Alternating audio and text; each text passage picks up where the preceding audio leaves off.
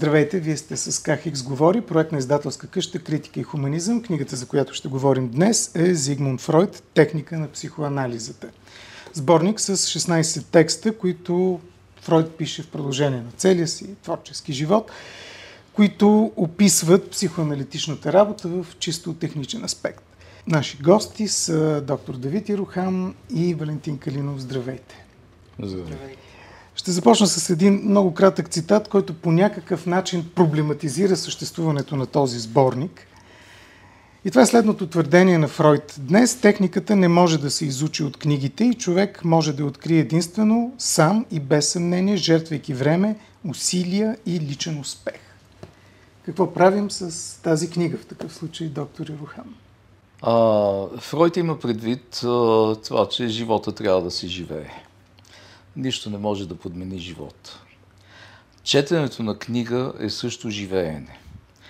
А, общуването с автора на книгата е начин на преживяване и текстовете, които той пише, може би трябва да се четат именно като споделено преживяване.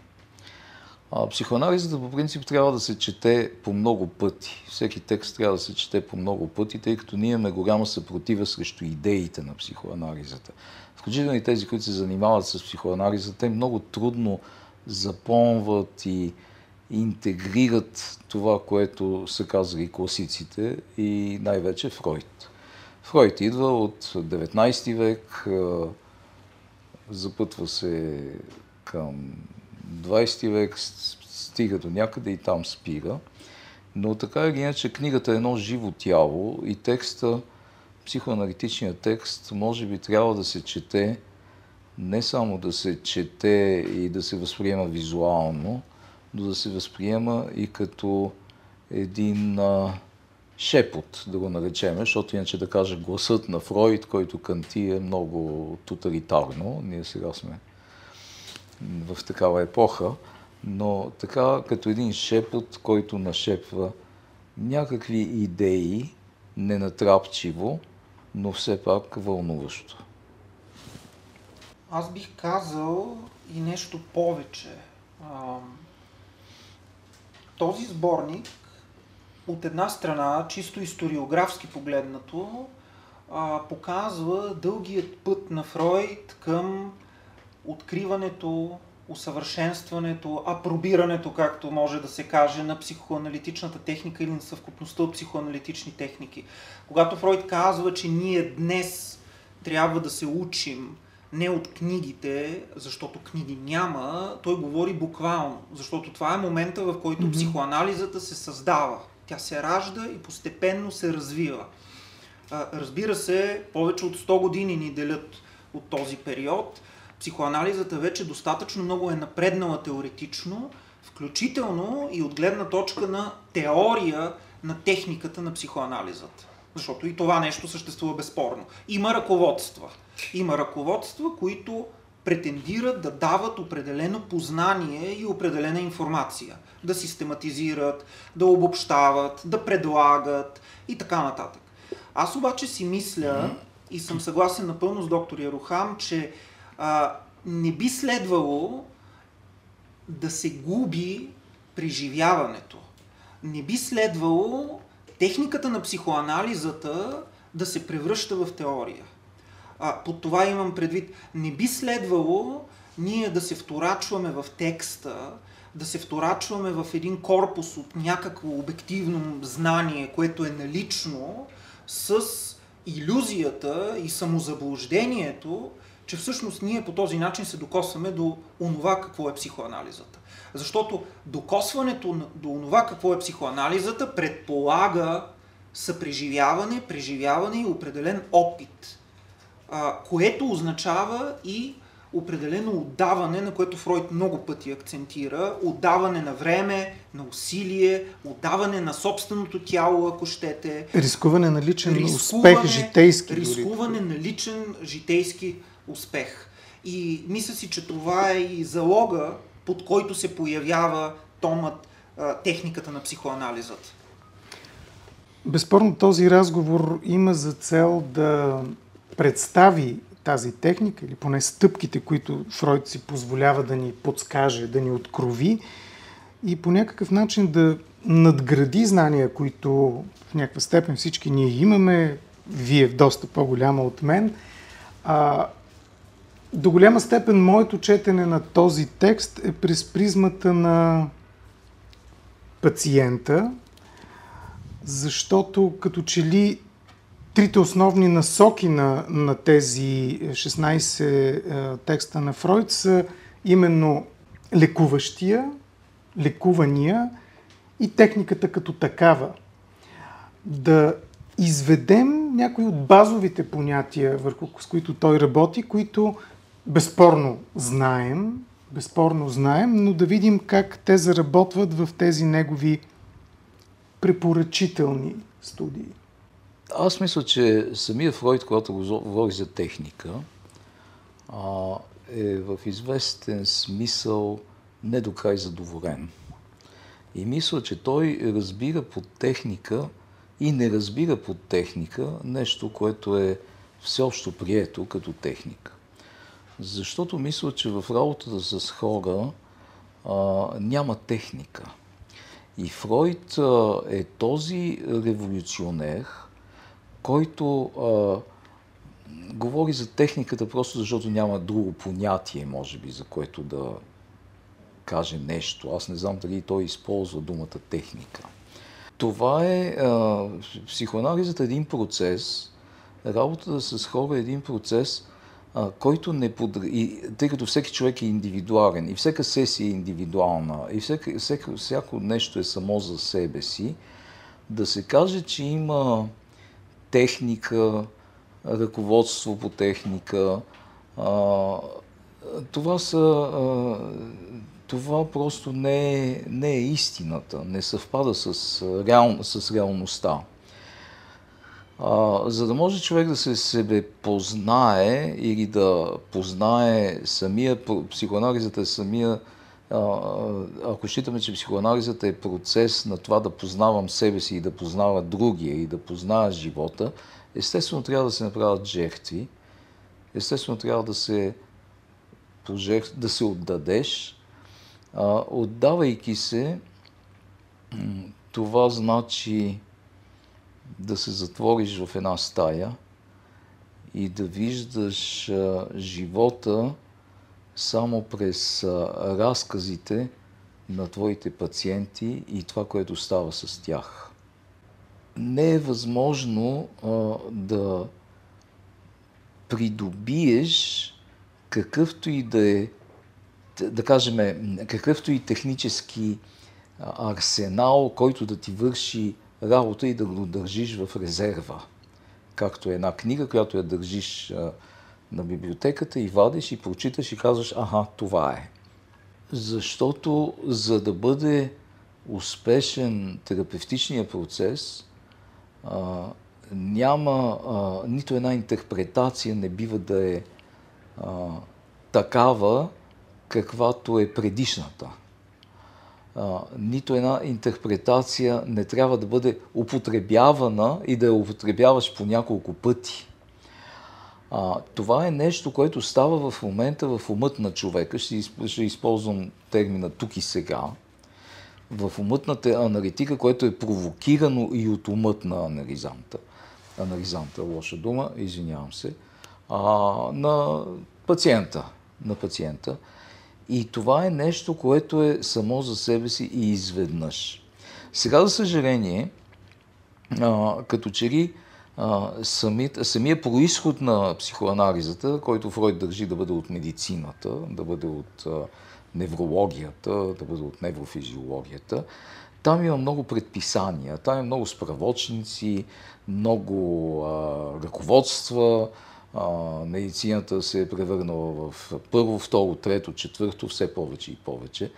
За съжаление, това се разпространява и в психоанализата и всеки заприличва на учителя си, който е казал нещо, той го цитира и след това го използва и го предлага на собствените си пациенти, което обаче е много погрешно и което блокира самото развитие на това, което наричаме аз не бих го нарекал и наука, въпреки че психоанализата би трябвало да се нарича наука, но аз не бих го нарекал наука, а на този процес, който наричаме психоанализа и който е между хората. Аз бих казал им и даже и нещо повече. Има едно изкушение ние да гледаме на тази книга, още повече поднесена ни под заглавието Техниката на психоанализата, като някаква фармакопея или като наръчник и справочник, както и доктор Ирохам каза, който може да служи за да се употребява в процеса на направата, направенето на психоанализата. Мисля си, че това е погрешно. Моят прочит на присъствието на тази книга ми говори, че една подобна ориентация би била погрешна. Защо? Защото доктор Орхам каза много хубавата дума, даже му завидях, че не ми хрумна на мене, думата шепот. А, но веднага след като той каза думата шепот, автоматично аз асоциирах а, за една дума, която изкочи в главата ми и това е думата шифър. И аз си казвам сега така, а, шифърът е точно обратното на справочника в справочника ти отваряш, за да четеш как да направиш някоя отвара, как да направиш някоя процедура и така нататък. Първо, второ, трето, следвайки някакъв алгоритъм, за да постигнеш определен резултат. Шифърът е точно обратното. Ти се срещаш с шифъра и той те предизвиква и те провокира, той ти задава някакви въпроси, които остават в теб и които ти носиш в себе си и се бориш с тях, търсейки това, което се нарича ключ на шифъра. Сега, аз си давам сметка, че понякога инструкциите са такива, нали, в Икея, когато трябва да сглобиш гардероб и нещо такова, сам да го направиш, нали, това може да бъде също някакси шифровано. Mm-hmm. Но какво имам предвид? Това в кръга на шегата. Какво имам предвид? Имам предвид, че ако ние отворим тази книга и видим какво казва Фройд, и той казва, да, основно правило към анализанта, основно правило към аналитика, а, начина по който се поднася конструкцията, начина по който се поднася интерпретацията, вземем това знание, така все едно то е някакво предписание и алгоритъм и се опитаме да го съпоставим към онова, което реално се случва в аналитичния опит, ще видим, че ние ще крушираме.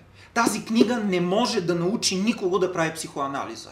Въпреки, че тя претендира за това и въпреки, че всички текстове в тази книга са ориентирани към това да кажат, и Фройд казва, обръщайки се към своите колеги, тук е добре да направите това, тук е добре да направите това, така, така, така. Вземайки това знание, и грубо внасяйки го в терапевтичната ситуация, ние се срещаме единствено и само с провала. Защо? Защото това знание е шифровано. Какво означава това? Това означава, че то трябва да премине през нас под залог да се появи нещо ново, което и а, доктор Ерхам каза. А, залога тук е да се появи нещо ново. Появата на новото е начина по който ние ще намерим своя път през този текст който в крайна сметка трябва да ни доведе само до една абсолютно несподелима реалност, която е реалността в анализата. И там, на това бойно поле в кавички, звучи малко патетично казано, но това открито поле по-скоро, може да се произведе нещо, което ще има смисъла наистина в рамките на тази ситуация. Но то се случва именно под условието на някакво взаимно влизане и откриване на една реалност, която е шифрована. А никой, никоя добра фармакопея не трябва и не може да бъде шифрована, нали? защото това може да нанесе, това може да нанесе а, щети на онзи, който ще употребява лекарството, приготвено възоснова на нейните предписания. Сега, а, а, аз сега малко се, а, така малко искам да се отдръпна защото си мисля, аз съм напълно съгласен с това, което казваш. А, казвате. Обаче искам малко да се отдръпна все пак да бъдем справедливи, а, както се казва, и към някои технически правила.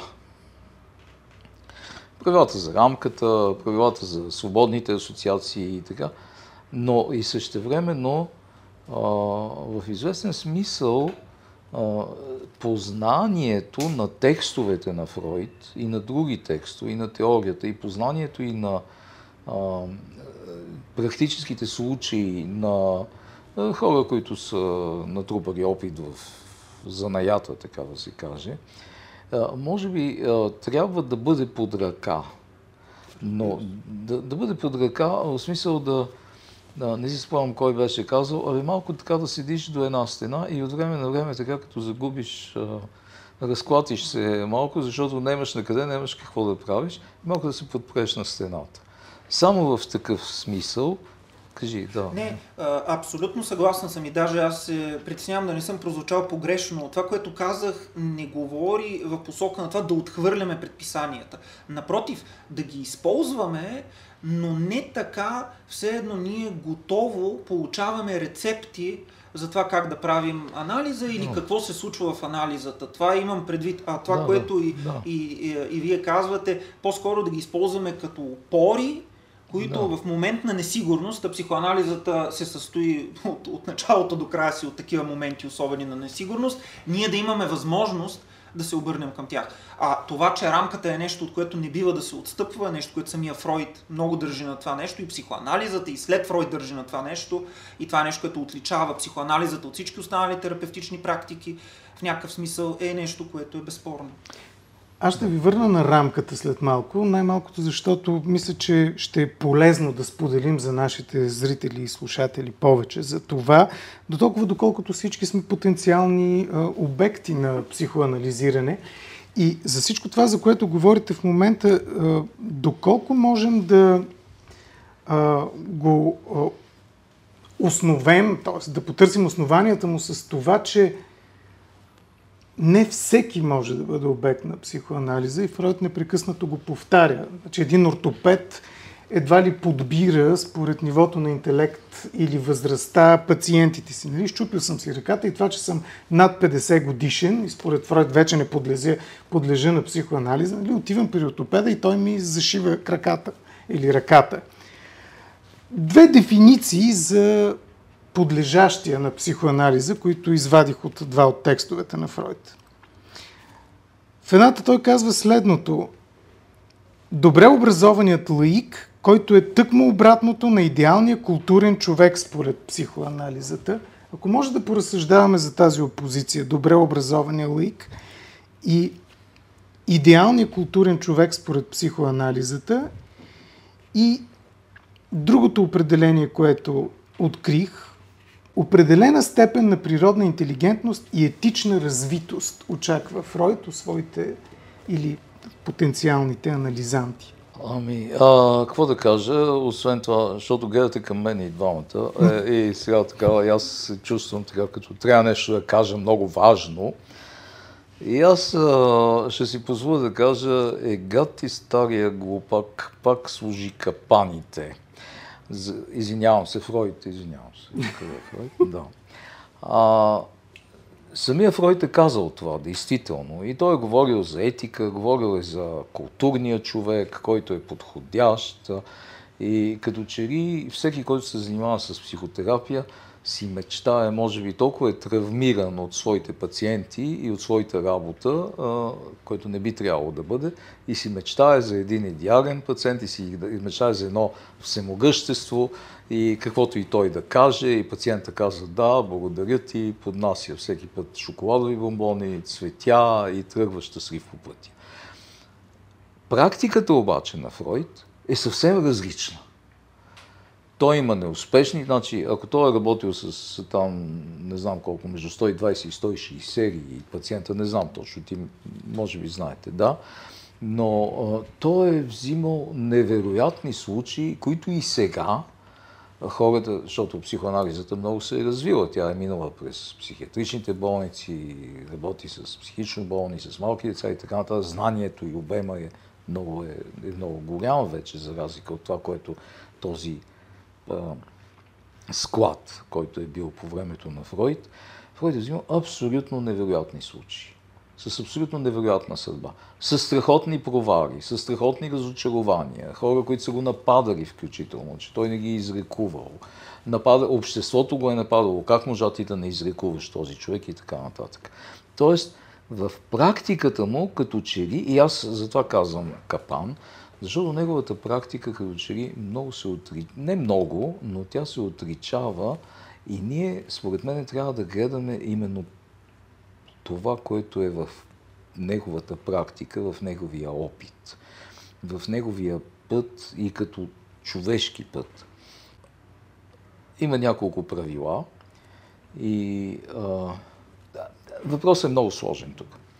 А, когато един човек е а, силно психотичен и когато един човек е твърде арогантен или твърде нагъл и, и при който афекта е на много високо ниво, афектът е на много високо ниво и той го изпълва, а, психоанализата все пак е процес, в който трябва да се остави малко пространство и човека да може да мисли, да може да отразява.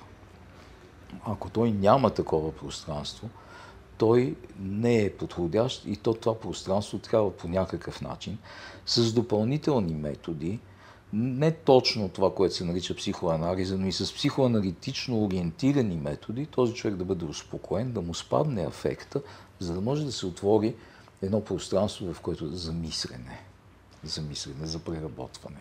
Аз мисля, че това и тогава той може да спази и етиката на правилото. А тогава той може, а, и успокоявайки се, да се довери и да започне да сподели и да прави свободни асоциации. Така че а, да не се хващаме само за произнесени думи, написани думи, а някакси да ги видим в дълбочина и да видим и ня, някакси една практика на Фройд, която много се отличава от теорията. И пак ще кажа тук днеска за втори път. Фройд казва, аз като съм в лабораторията правя едни неща и мисля по един начин, като пиша теория съвсем различно и правя други работи и не знам какво става с мене. По-верни са тези, които правя в лабораторията. И така и не мога да отговоря на въпроса. Може ли някой да отговори на въпроса, кой е културен човек? Адски любопитно ми е и доколко той е различен от високообразования лаик. Високо да се притесняваме ли според, от, от това, което пише? Сега, може би, извиняй само, извиняйте. Високообразован лаик, а, аз мисля, че тук има, да си позволим и да тълкуваме малко редовете на Фройд. Аз мога да подскажа къде точно го казва. Не, не, в, термина, да, да, в, в текста за дивашката Дивашката си, да, да, да, малко да потълкуваме. Високообразования лаик може да бъде един смирен човек. Валио Каринов преди тук навънка говореше за една смиреност. Един смирен човек, който си остава на който дали е смирен човек, дали, дали смиреността не е берег вече, дали е уик или не е уик, това е друг въпрос, нали? който е високо образован. И а, тази разлика, именно между това арогантността, един човек, който е много културен, висококултурен, начетен и така нататък, но изключително арогантен и стремящ се към власт. Защото в срещата на психоаналитика с пациента, пациент, всеки пациент, който, всеки човек, който когато отиде да търси помощ, той отива на ръба на един свой провал личен. Аз нещо с нещо не се справих. И, а, той, и той отива и много, а, много настроен за това да покаже, че аз не съм се справил с нещо, с което никой не може да се справи и ти не можеш да се справиш с това в началото. Е, в този смисъл това културен човек е? това високо образован лаик е? Е? Всеки човек много човешки влиза в е, тази борба за власт, която несъм, несъмнено съществува в кабинета на психоаналитика. Аз ще продължа казаното от а, доктор Ярухам. А, психоаналитиците не си търсят пациентите. Обратното е пациентите похлопват на вратата на аналитика, защото вече искат да му кажат нещо. Тоест, те вече искат да бъдат чути по някакъв начин. И историята между пациента и аналитика е започнала и започва винаги доста преди всъщност анали... анализанда или пациента да похлопа на вратата на аналитика. Винаги вече има връзки, отношения, винаги вече има някакви емоции, винаги има някакви очаквания и предочаквания, които структурират това отношение в някакъв смисъл преди то вече да се е състояло. А, и сега, какво, какво е работата, каква е функцията на аналитика в този случай? А, действително, а, самата анализа и Фройд е доста внимателен, когато очертава периметъра на случаите, които е възможно да се терапевтират и които се повлияват най-добре от анализа. Това може да се намери и до ден днешен във всяко, във всяко едно ръководство. Но това не означава, че а, другият не може да бъде чут. Той може да не подлежи на анализа. Може да няма това пространство, за което и доктор Ирохам говори, което е пространство за преработка, за фантазиране, за сънуване. Има хора, които отиват на, на терапия и които казват, аз не мога да сънувам. Нали, това е проблем. Нали, аналитика казва, добре, кажете нещо за сънищата си, примерно, да кажем, в началното интервю. Човек казва, ми аз никога не съм сънувал. Как ние се отнасяме към една такава ситуация на едно изказване, което ни адресира и ни се казва абсолютно сериозно. Човекът е сериозен, идва, плаща си и казва. Той затова си плаща, за да каже, аз никога не съм сънувал. А, това може да бъде чуто. А, и това да бъде чуто вече е една възможна стъпка към ориентация в процеса на анализата. И тази, забележете, тази стъпка, според мен, тя започва преди ние да сме поставили така наречената психоаналитична диагноза, да сме установили каква е структурата на субекта, дали е невротична, психотична, гранична. Това са едни технически такива неща от кухнята, но това чуване и това искане да бъде, чут, да бъде чута на пациента, тази заявка, ако щете, тя вече започва много преди да се намеси, да интервенира поставянето на диагнозата, етикетирането, да се начертае плана на, на работа и така нататък. И аз си мисля, че в този момент на проиграване, на закачване, на а, искане някой да бъде чут от някой друг, а, вече има възможност да се породи някакъв смисъл. Не е ясно дали този смисъл ще се задържи във времето. Не е ясно дали той ще стане нещо повече от моментно изпълнение на желанието. Нали? Типичен случай, в който а, пациент отива, говори се нещо и никога повече не се появява при своя аналитик. Нали? Макар те да имат оговорка, да кажем, ще дойдете друга седмица също време, той никога повече не се появява. Има такива случаи. Те са често, често срещани. И аз това казвам. Това чуване, то вече дава възможност да се работи. А иначе съм напълно съгласен и с тебе, че така както всеки един писател си представя идеалния читател, онзи за когото той пише, нали, той трябва да е културен, за да може да му хваща референциите, да владее нали, уменията за мислене, за преработване на самия писател, да кажем някой от ранга на Томас Ман, примерно, или Марсел Пруст, по същия начин и аналитиците, вероятно, носят тая фикция за идеалния анализант. Но тя винаги крушира в реалността. Моето мнение е също и като изразеното от доктор Рухам. Аз ще продължа да питам през призмата на един евентуален анализант, обаче, а, и може би на един така, частично образован лаик, знам ли. А, до голяма степен в помощ на всички, които ни слушат. Има една много симпатична апология на болестта в тези, в тези текстове, като започнем от там как дори неврозата не трябва да бъде напълно туширана изличена, защото тя в, на други нива всъщност е много креативна и много пазеща нас като общност, до един фрагмент, в който така, до голяма степен мнозина ще видят себе си или ще поискат да видят себе си. Пациентът следва да намери смелост да ангажира вниманието си с изразите на своята болест. Тогава болестта му вече няма да е нещо презряно, а по-скоро ще се превърне в достоен противник, в част от собствената му същност, чето съществуване се осланя на добри мотиви, от които той следва да излича нещо ценно за по-нататъчния си живот. А, това е въпрос отворен. И всъщност аз винаги настоявам на това, че психоанализата е място на отваряне на въпроси. А, място на съпротиви. Това е централно понятие в тази книга. Mm-hmm. Място на преноси.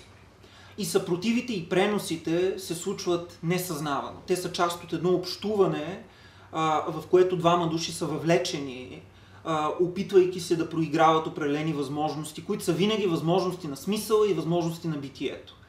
Давам си сметка, че това звучи малко, може би, отвлечено, абстрактно, но когато ние се сблъскваме с реалното случващо се в сесията, а, ние виждаме, че зад неща, които се разказват, зад невъзможност да се спомнят някакви неща, зад препирни скандали с шефове, с близки хора и така нататък, всъщност се повтаря много често една отворена такава, вечно разкриваща се постепенно структура, която ни говори някакви неща.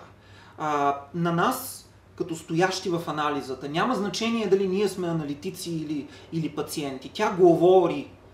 А, и аз знам, и доктор Яруха може би ще ме апострофира леко тук и а, без да знам какво е в главата му, разбира се, но ще кажа нали, за говорене, защото днеска вече си ставаше дума за това, дали говоренето трябва да е езиково. Не мисля, че трябва да е езиково говоренето. Мисля, че има език, има слово, което е отвъд, а, отвъд думите и много често става дума именно за него. И си мисля, може би не съм прав, но това извличане на ценното, а, това осъзнаване на болестта като част от самия мен, което е свързано и с някаква отговорност, която аз нося, е а, то зависи в голяма степен от това ние да уловим този говор, шепот, шифър, който витае в анализата. А, но и друго ще кажа. Той витае нееднократно анализата не е нещо еднократно. Трябва да се опазим от логиката на покупко-продажбата или на търговията на услугите, в която ние отиваме на фризьор или на заболекар и очакваме с един, два, максимум три посещения за заболекаря, говоря, за фризьора е отведнъж естествено, да получим онова, което искаме. Не, не, това е ясно. Това е ясно. Аз искам да се, вър... искам да се върнем малко към само, само една така, едно, един завой. А, може би търсенето на идеален пациент и идеален читател, това е идеала на самия професионалист а, за самия него. И т.е. аз търся себе си като идеален. Аз като имам идеални читатели, аз ставам и аз съм идеален. И това е нещо, което подлежи на много на корекция, на корекция, защото ако то не бъде коригирано в процеса на самолечение или лечение отвънка и така нататък, това ще доведе до много тежко разочарование. Ще доведе и до отрив от самия процес. Сега, доколкото аз разбрах този цитат, защото аз не мога да го помня така като вас, вие го помните така дословно и доколкото аз разбрах, доколко аз мога да се, моята невроза не ме защитава мене и така нататък. Доколко. Неврозата, неврозата е част. А, не, а, аз а, съм противник на това да се, психическите заболявания да се наричат заболявания и болести. Аз съм противник на това. А, въпрос на гледна точка. Психиатрията е медицинска дисциплина и тя се работи с болести. Шизофренията е болест. Обаче как да работиш с шизофренни хора с шизофренна проблематика, когато ти си им сложил диагноза? Там се пресича всякакво любопитство, всякакъв въпрос, всякакво желание, аз съм много съгласен с това, да, да, да, да чуеш, да чуеш другия, който всъщност иска да, бъде, да му бъде чут гласа, даже той пред тебе когато го говориха, виждаш, че ти го чуваш и той сам си го чува и може никога след това да не дойде при тебе, обаче си има още един приятел и това е неговия глас, който той е започвал да чува по някакъв начин. Хипотетично говоря. Нали? А, неврозата е част и а, от нашата уникалност, от човешката уникалност. Няма еднаква невроза. А, има външна симптоматика, но няма еднаква еднаква. Има някакви външни берези, но те са плод на а, преживяванията, които стават в психичното, на, вътре в психи, психиката. И това е нещо съвсем индивидуално, до което трябва, което трябва да бъде разбрано, дешифрирано още от началото, от първите стъпки на психона, на речението на хистеричките, от времето още на не на хипнозата, но от времето на Фройд, Фройд първите стъпки. От времето на АНАО, така да го кажем тя дава на нещо, което е безкрайно, с което трудно можем да се, да се разделиме. Дейвид Ринч, режисьор, известен, мисля, че за него става дума, отишъл на психоанализ. И е казал, бе, аз нещо, имам оплаквания и така нататък, трябва да почна да се лекувам. Психоаналитика казал, добре, разбира се, заповядайте и така нататък. На втория ден, на втория път той отишъл пак и му казал, ви сега, имам едно подозрение и трябва да ми кажеш, трябва да ми кажеш. А, ще си загуба ли част от таланта и от креативността си от твоята психоанализа? Психоаналитика бил много честен човек, като всички психоаналитици, и казал, има такъв риск. И Дейвид Ринч повече не отишъл. Нали, той почнал някакви други неща да прави, но не отишъл на психоанализ. Така че а, а, във всеки човек има един потенциал, а, включително и невротичния потенциал. Той не блокира, не, може да не блокира креативността и спонтанността на човека за живеене. Напротив, може да го обогатява по някакъв начин. Така че а, и за какво говорихме? Говорихме за ценността на книгата отвъд а, рецептурника за а, посветени и за едни настоящи или бъдещи терапевти, като книга, през която всеки може да работи сам със себе си, като част от самопознанието. Нека не изплашим нашите слушатели и зрители, че книгата е тясно специализирана. В никакъв случай. Аз дори искам да, да кажа нещо, на което много държа и много много се радвам да, тази книга да е в ръцете ми, в страхотния превод на Елица Цигорина, нашата колега, в чудесната редакция на Нина Николова и с послеслов от доктор Ярухан, впрочем. Mm-hmm. Защо? Защото м- аз съм противник пък на следното. Психоанализата да се представи единствено и само през теоретични конструкции, като Едиповия комплекс или като тълкуване на сънището дори съновната работа и така нататък. А, истина е, че ако изключим а, прекрасната поредица на петте плюс един случая, Фройд присъства основно в българското а, академично пространство и в пространство на, читател, на, на, на четенето, именно най-вече, да кажем, през такива образцови текстове, като а, лекции за въведение в психоанализата. А, този сборник тук ни въвежда действително в света е светих на анализата. Там, където анализата се е родила и там, където лично за мен, без да омалважавам нейните приложения към тълкуване на културата или към използването и за различни академични цели и така нататък, като някаква обща херменевтика, тя трябва да стои. А именно в мястото, в което се срещат двама души. Двама души, за които Уилфред Бион един от големите а, наследници в постфруидизма на Фройд, ще каже, че а, това място е място, където има двама много изплашени, много изплашени хора, които не знаят какво ще се случи с тях. А, и когато ние четем а, тази книга, а, когато ние се сблъскваме с а, от една страна увереността на Фройд в това, което той ни разказва и се опитва да ни покаже като техника, като практическия живот на аналитичното място. А, и от друга страна, като постоянна несигурност, като даване на сметка за ограниченията, с които аналитикът се сблъсква на всяка крачка. Аз си мисля, че именно този опит, който тази книга ни предава, а, в, ще спекулирам в по-голяма степен докосва а, нас, като хора в анализата, като хора, които се интересуват и не само нас, но и като всички, които се интересуват от въпросите на анализата, отколкото а, просто теоретичните конструкции. Защото и Фройд ще каже това а, в тази книга също така. А, четенето, а, умуването, спекулирането има своето място.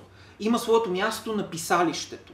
А, но то няма функционалност, оперативност, сякаш толкова голяма а, в пространството на случването и на срещата.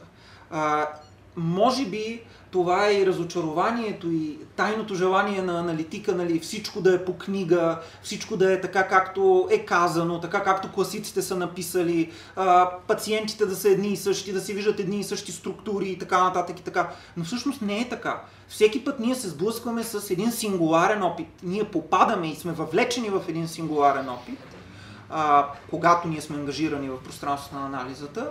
И този сингуларен опит може да ни учи и според мен трябва да ни учи преди всичко. Затова тази книга е толкова важна и аз наистина я приветствам и смятам, че тя е голямо постижение за нашата а, закъсняла, трябва да си признаем, рецепция, рецепция на Фройд. Аз съм и съгласен и не съм съгласен. За Фройд няма закъсняла рецепция. Обаче, аз съм съгласен с всичко това, което казвате. А, само може да добавя нещо съвсем просто. Все пак човек, когато тръгва да се а, така да търси, да търси помощ, да търси а, отеха на болката, на психичната болка, а, той винаги се опитва, винаги това е, се опитва да си представя. Опитва се да си представя какво го очаква. И тези представи по някъде фантазира си. И тези фантазии неминуемо се срещат вече, както вие казахте, предварително, преди още среща с психоаналитика, те се срещат с личния опит на този човек от времето, когато е бил обгрижван още като бебе. С неговите несъзнавани фантазии, той не осъзнава, че те но те се срещат по някакъв начин и му дават този трепет. И тази книга е много човечна и тя не, тя не издига техниката нали, като някакъв постулат, който не е необходимо и който подпомага и аз бих я препоръчал на всеки човек, който изпитва психична болка. Това е всеки човек. Така малко да я приристи, да види и да види, че а, това не е само като диво нещо, нещо, което ще бъде ще бъде тълкувано на шега, като игра, с насмешка. Напротив, тази болка ще бъде посрещната и човек ще се опита по някакъв начин и може би ще намери начин как това страдание да може да живее с това страдание. В този, тази книга учи на това. Така че аз мисля, че това е една добра книга за всеки човек. А, аз не мисля, че тайното желание на аналитика е да се срещне с идеалния справочник за психоанализа, как да го прави и така нататък. Хората, които стават професионалисти, които се блъскат в тези техники, а, те а, отиват а, с желание преди всичко да научат нещо повече. И ако към тази книга се отиде като едно начално желание да се научи нещо повече за психоанализата, за какво е това, за което толкова много се говори и толкова сме закъсняли и толкова може би сме изпреварили, не съм сигурен, е, тази книга е една добра книга. Аз позволявам си да се, да се включа, да се, така, да се вклиня, но се така афектирах в хубавия смисъл новата отказаното от доктор Орхам. Желание е ключова дума и си мисля, че тази книга а, учи и на определено търпение спрямо нашето желание. А, това е много сложно, според мен, и много важно. Не просто да имаме желание и желанието да работи през нас, което ще ни доведе до тази книга, но ние самите да имаме търпение към собственото си желание. И аз съм абсолютно убеден в този смисъл, че книгата ще се отплати а, за това търпение.